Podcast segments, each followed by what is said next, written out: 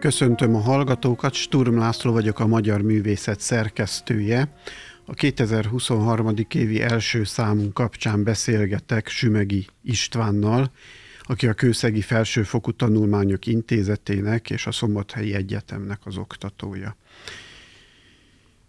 Nagyon sokféle témában alkotsz te, filozófia, irodalom, ez a két fő nagy halmaz, de megjelent nálunk a I és puszták népéhez kapcsolódva egy eszéd, megjelenik ebben az említett számban Marcus Aureliusról egy tanulmányod, nem is tudom, tanulmánynak, eszének hívott ezeket inkább, mert tanulmány a formájuk és a tudásanyaguk, de nagyon olvasmányosan vannak megírva, és néha szubjektív futamok is vannak benne, illetve nem annyira szubjektív, de látszik az érdeklődési köröd.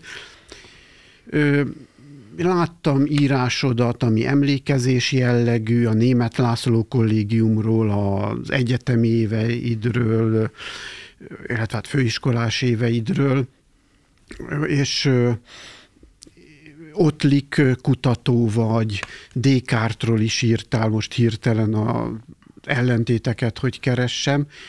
Hogy fér össze nálad ez a sok téma? Először megmondom, hogy én, én, én mit gondolok. Itt az alcím nagyon jó segítség, a Marcus Aurelius tanulmány alcíme Idő, individualitás és halál, és halál Marcus Aurelius elmélkedéseiben, és úgy látom, hogy az idő, individualitás, halál ezek visszatérő témáid. Láttam egy még kéziratban lévő Thomas Mann tanulmányodat, ott is ezek közül kettőt kiemelsz. Hogy van ez akkor? Több mindenre is szeretnék reagálni az elmondottakból. Egyrészt én magyar történelem, népművelés és filozófia szokokra jártam, de a filozófia ebből a legfontosabb egyértelműen. Abból doktoráltam, utána meg habilitáltam, tehát ha nagyon megszorongatnak, akkor azt mondom, hogy filozófus vagyok. De nagyon korán azt éreztem már a disszertáció megírása utáni években is, hogy, hogy én nem szeretnék csak filozófusokkal foglalkozni, hogy ez túlságosan szűk az a mesdje, amit ez jelentene, és nem akarok szakfilozófia történész lenni, vagy valamilyenhez hasonló hanem tágabbra kell nyitni a, a nézőszöget, gondoltam, és ehhez az irodalom, amit én mindig kisgyerekkoromtól kezdve imádtam, nagyon jó segítséget jelent. Tehát lehet azt mondani, hogy az én irodalmi jellegű próbálkozásaim mögött mindig valamilyen filozófiai kérdés van. Ez nem mindig látszik. Például az íj és tanulmányból azt hiszem, ez egyáltalán nem látszik, amit közöltetek, de el tudom mondani, mondani alkalomattá, hogy mi ez a filozófiai háttér. A másik, amit szeretnék mondani, hogy nem nagyon írtam olyan, inkább eszének szeretem őket hívni, mint sem tanulmánynak. Nem nagyon írtam olyan eszét, ami magában állna, hanem ezek általában mindig valamilyen projektnek a, a részei. Ezek önálló saját projektjeid, vagy kívülről adott témák? Arra gondolok, hogy valamilyen nagyobb tematikának ezt értem projekt alatt. Hát, hogy mikor, mi határozza meg ezeket a hívjuk projektnek mikor Bár mi nem magyar szó. De... Akkor minek neved? Legyen te, a tematika az magyar? Jó. Ma már a projekt is magyar talán. Tehát ezeket a nagyobb tematikákat, nyilván van egy érdeklődésem, ezt is szívesen elmondom, tehát időnként vannak adhok elemek is ebbe. Például ez nagyon termékeny és nagyon jól tud jönni az embernek. Van egy konferencia, megszólítanak ehhez a témához kéne csatlakozni, és egyszer csak elkezd burjánozni az adott téma. Példának okáért a I. és Gyuláról szóló írás az egy konferencia apropóján született. Eznek semmi köze nem volt így és ennek a konferenciának, hanem a személyességről, az önéletrajzról és a filozófiáról szólt a konferencia. Ennek kapcsán írtam egy tézissort, és ahhoz kellettek nekem esett tanulmányok, és akkor eszembe jutott, hogy az I és puszták népében van az a fejezet, amikor ott a cselédlány öngyilkos lesz, és az talán egy jó példa lenne. Lábjegyzetnek szántam semmi többnek. És egyből és ott a halál az egyik nagy téma. Igen, és aztán kiderült, hogy, hogy nem lehet megcsinálni lábjegyzetben, mert túlságosan rövid, hivatkozni kéne, idézni kellene, és akkor lehet belőle egy eszé, ami alátámasztja ott azt a bizonyos gondolatmenetet. Hát állítólag Tolstoy is novellaként kezdte el az Anna Kareninát, akkor hasonló a munkamódszeretek, úgy látom. És A Marcus Aurelius, hát az filozófikusabb, bár hát ö, íróban is ö, többek, ö, többekre utal, sőt többekkel foglalkozol. Marcus Aurelius író vagy filozófus, de Vergilius, Homérosz is előkerül. Hogy jönnek ezek össze? A Marcus Aurelius írás is egy nagyobb nem projektnek, hanem tematikának a, a része. Ezen már elgondolásnak nagyon, jut eszembe. Elgondolásnak. Az nem fejezik ki igazán, amire gondolok. Legyen a tematika, egy nagyobb Jó. tematikának a része. Ezen már nagyon régóta dolgozom, időnként kénytelen vagyok megszakítani valamilyen praktikus ügy miatt, aztán újra visszatérek hozzá. Szeretném a közeljövőben valamikor lezárni. Ez az idő problémája, ez a tematika. Ha elmondhatom röviden, kérlek jelezd, hogyha túl sokat beszélek, akkor megpróbálom összefoglalni. Hát az teljesen nyilvánvaló, hogy az európai emberek egyenes vonalúnak mondhatom, talán lineárisnak gondolják el az időt, olyannak, amin az események egymás után helyezhetők el, és irreverzibilisek, visszafordíthatatlanok. Ugyanakkor azt vélem érzékelni, és nyilván nem csak én, hogy ez a linearitását mintha megtörni látszana mostanában, a 20. század második felétől kezdődően. Például fontos feltétel ennek a linearitásnak, hogy világos legyen, hogy merre fele halad az idő, merre fele halad, a történelem, ami erre az időre úgymond rá van simítva, rá van fektetve. Ezt például egyre kevésbé látjuk. Bocsánat, hogy közbe kérdezek, ez inkább a felvilágosodás megtörésével, a haladásit megtörésével, vagy inkább a kereszténység háttérbe szorulásával függ össze? Hosszú, bonyolult kérdés. A lineáris idő alig, ha nem ellentétben az ókori keletkultúráival a zsidó, az ószövetségi zsidó kultúrában kezd el körvonalazódni, de a kereszténység alakítja ki ezt határozott körvonalakkal. A felvilágosodás pedig szekularizálja egészen egyszerűen. Hogy a legjobb példa a Hegel. Hát, ha a lineáris időről beszélünk, vagy lineáris történelem szemléletről, akkor a Hegel itt az igazi klasszikus.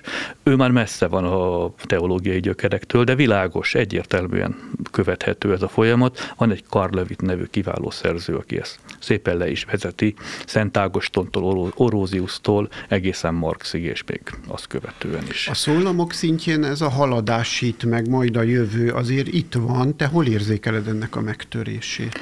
Hát nem tudjuk megmondani, hogy hova tartunk. Az igaz. Egy, egyszerűen ennyi, ennyi az e, e, egész. És már abba se vagyunk biztosak, hogy haladunk-e egyáltalán valamifele. Igen. No, tehát innen indult a dolog, hogy megtörni látszik ez a lineáris időfelfogás, és a nagy kérdés az az, hogy akkor mi van? Mi lesz helyette, milyen irányba alakul ez a, ez a szemlélet, és ez hogyan határozza meg a mi gondolkozásunkat, meg azon keresztül a mi cselekedeteinket. Na most ez egy óriási tematika, nem projekt, hanem tematika. Végig kéne venni az egész történetet, meg alaposan meg kellene vizsgálni a jelenkori jelenségeket. Ez nyilván nem lehetséges, hanem azt gondolom, és ez a többi hasonló tematikámra is érvényes, hogy töredékeket lehet írni ebből. Tehát a fejünkben legyen meg az egész tematika lehetőség szerint, de ne próbáljuk ezt valamiféle monográfiává alakítani, mert annak bizonyos részei egészen biztosan unalmasak lesznek, egyszer meg nem tudjuk, tehát nincs annyi tud, vannak nálam sokkal okosabb emberek, de azt gondolom, hogy egy ilyen problémát részletekben menően senki a világon nem tudna végigkövetni, mert akkora tudást követelne. Remélem jól számolom, itt háromfajta időfelfogás van ebben a tanulmányban. Ezek melyek ezek, és hát ciklikus rögtön beugrik az embernek, de a harmadikon sokat kéne gondolkodni valakinek, és ezek ezek elsajátíthatóak, ezek átvehetik a lineáris helyét, vagy ezek keverednek, vagy hogy látod? Először is hány idő. Általában kettőt szoktak szembeállítani. A ciklikus, ugye ezt látjuk a görögöknél, a rómaiaknál minden ismétlődik, van ennek egy erősebb koncepciója, amelyik azt mondja, hogy ugyanúgy ismétlődik minden, van egy gyengébb változat, úgy mondhatnánk talán mai szavakkal, hogy, hogy vannak típusok, vannak szerepek, amik újra és újra előjönnek a, történet.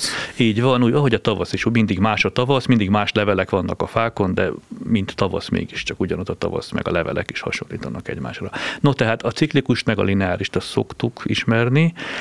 Én azt vélem, hogy emellé mindenképpen oda kell rakni egy harmadikot.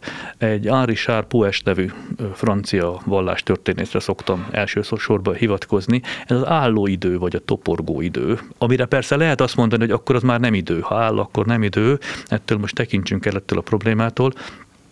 Ezt az álló időt, ezt meg lehet figyelni különböző idézőjelben primitív társadalmaknál is, ahol nincs ciklikus szemlélet sem, lineáris aztán végképp nincs, hanem az idő az, az egy helyben van egészen egyszerűen. Sőt, még egész szélsőséges példákat is ismerünk, van, ahol a, a, a múlt gyakorlatilag nem létezik, a halottakat a következő nap elfelejtik nyilvánvalóan, ez egy tudatos felejtés, mert ez másképp vélelmezem én, hogy, hogy nem menne. Tehát három felfogás van, hogy mi merre tartunk, azt nyilván nem tudom megmondani, Egyfelől, ahogy mondtam, a linearitásba vetett hitünk, mint hogyha itt-ott fölfeslene, másfelől nem tudunk másfajta időt elgondolni, mint egyenes vonalú időt. Talán ez a toporgó álló idő az, ami, az, ami előkerül újra, és ami meghatározza a gondolkozásunk egy, gondolkozásunkat egy-egy, egy-egy adott ponton. Hát ha elérjük a boldogságot, bocsánat, amit soha nem érünk el nyilván, akkor is megáll az idő. Van egy sláger, aminek ez a, ez a refrénye, hogy megáll az idő, de az antiutópiákban is megáll az idő. Ha mondjuk Orwellre gondolsz, ott is vége. Sehova nem megy a történelem, sehova nem megy az ember élet, toporognak egy helybe az emberek, próbálnak egyik napról a másikra élni. És hogy jön ide Marcus Aurelius? Miért ő volt a jó médiuma ennek a vizsgálódásnak? Azért mondom, mert én mikor Marcus Aurelius-t olvastam, hát vessen követ rám, aki akar. Nekem egy kicsit közhelyes volt sokszor. Soka, minden sokadik fejtegetése tűnt igazán érdekesnek. Úgy rémlik, hogy amikor először olvastam, akkor én is hasonlóan voltam vele. Amúgy nem szeretem az életbölcsességszerű gyűjteményeket, aforizma gyűjteményeket, könyveket, és kicsit ilyennek tűnt a Marcus Aurelius is. Na most, amit észrevettem, úgy sejtem, hogy a, a lineáris időfelfogás az nagyon szorosan összefügg az individuál, individualitás tudatunkkal. Tehát minél inkább individuálisnak érzi magát az ember, annál inkább úgy gondolja, hogy ő nem fog ismétlődni. Ő nem, ahogyan a Kosztolány ezt gyönyörűen leírja nekünk a halotti beszédben, vagy ahogyan a Tolstoy számos novellájában megmutatja ezt nekünk. A három halál rövidke novellára utalnék például. Ugye ott alapvetően két halál áll egymással szembe, egy városi úriasszonyé, aki nem képes meghalni, már nincs tüdeje, hogy a novellában fogalmaznak, meg mindig azt hiszi, hogy majd tovább fog élni, meg egy kocsisé, egy paraszté, aki nem boldogan, de tudomásul veszi, hogy ez, ez az hát élet. Iván Ilics halálának is ez a Ott is ugyanez a probléma, ugye nem hajlandó tudomásul venni Iván Ilics, hogy meghalhat. Egyszerűen nem fér bele a gondolkozásunkba. Tehát összefügg az individualitás tudattal, ez az egyik, a másik az individualitás tudat a másik oldalon a halál problémájához kapcsolódik nagyon szorosan. Ha individumok vagyunk, akkor a halál pótolhatatlan. Megint utalnék a Kosztolányinak a nevezetes versére. Ha Na most, hogyha ha pótolhatatlanak vagyunk, hogyha a, a halálunk olyan veszteséget jelent, ami semmilyen módon nem helyettesíthető mással, akkor nem fogunk tudni meghalni, és valóban ezt is látjuk.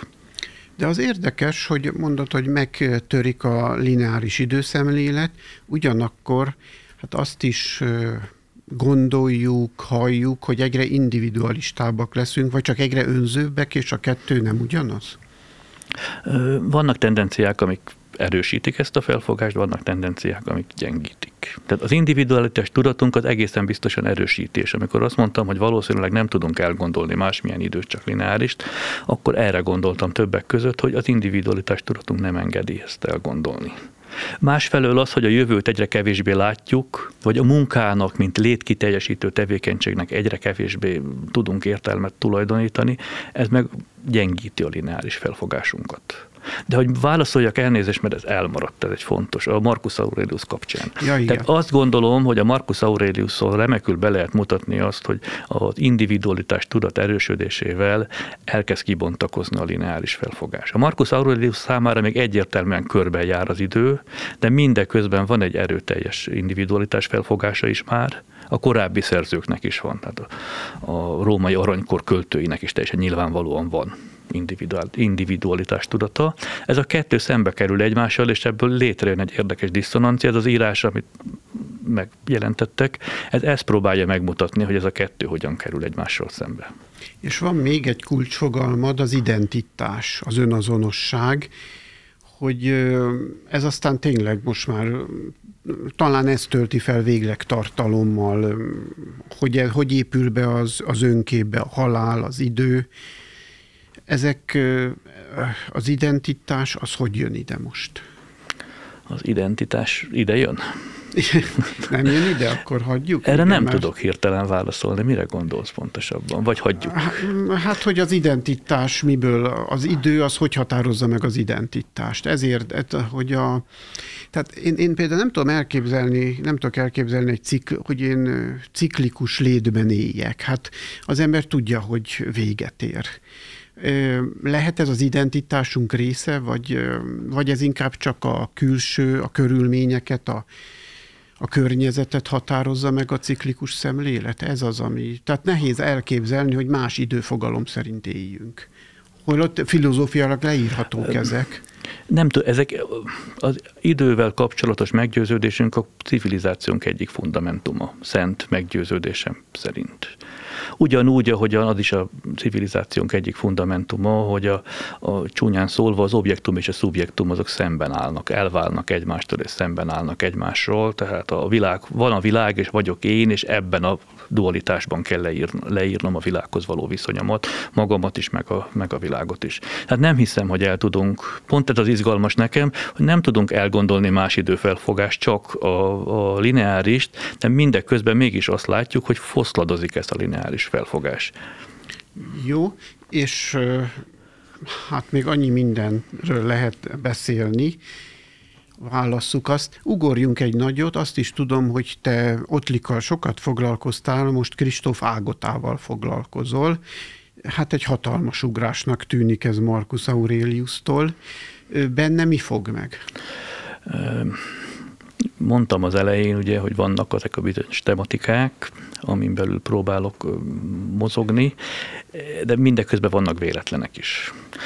A Kristóf Ágotát nem kőszeg, tudom megmondani, mikor olvastam először, arra határozottan emlékszem, hogy Vajda Mihályal sétáltunk Kőszegen, és mondta, hogy egyébként van egy remek regény, ami itt játszódik Kőszegen, és én valamikor utána olvastam a Nagy Füzet című regényt, és akkor azt éreztem, hogy ezzel nekem valami dolgom előbb-utóbb lesz megint Tolstoy. Tolstoy volt rám olyan hatással, mint a Kristóf Ágota. Egészen lázba jöttem nem csak azért, mert föl lehet ismerni a kőszegi helyszíneket, de többek között azért is, hogy micsoda hihetetlen ez, hogy egyrésztről nincsenek nevek, helyszínek, évszámok a könyvben, másrésztről minden pontosan megtalálható, minden helyszín pontosan megtalálható.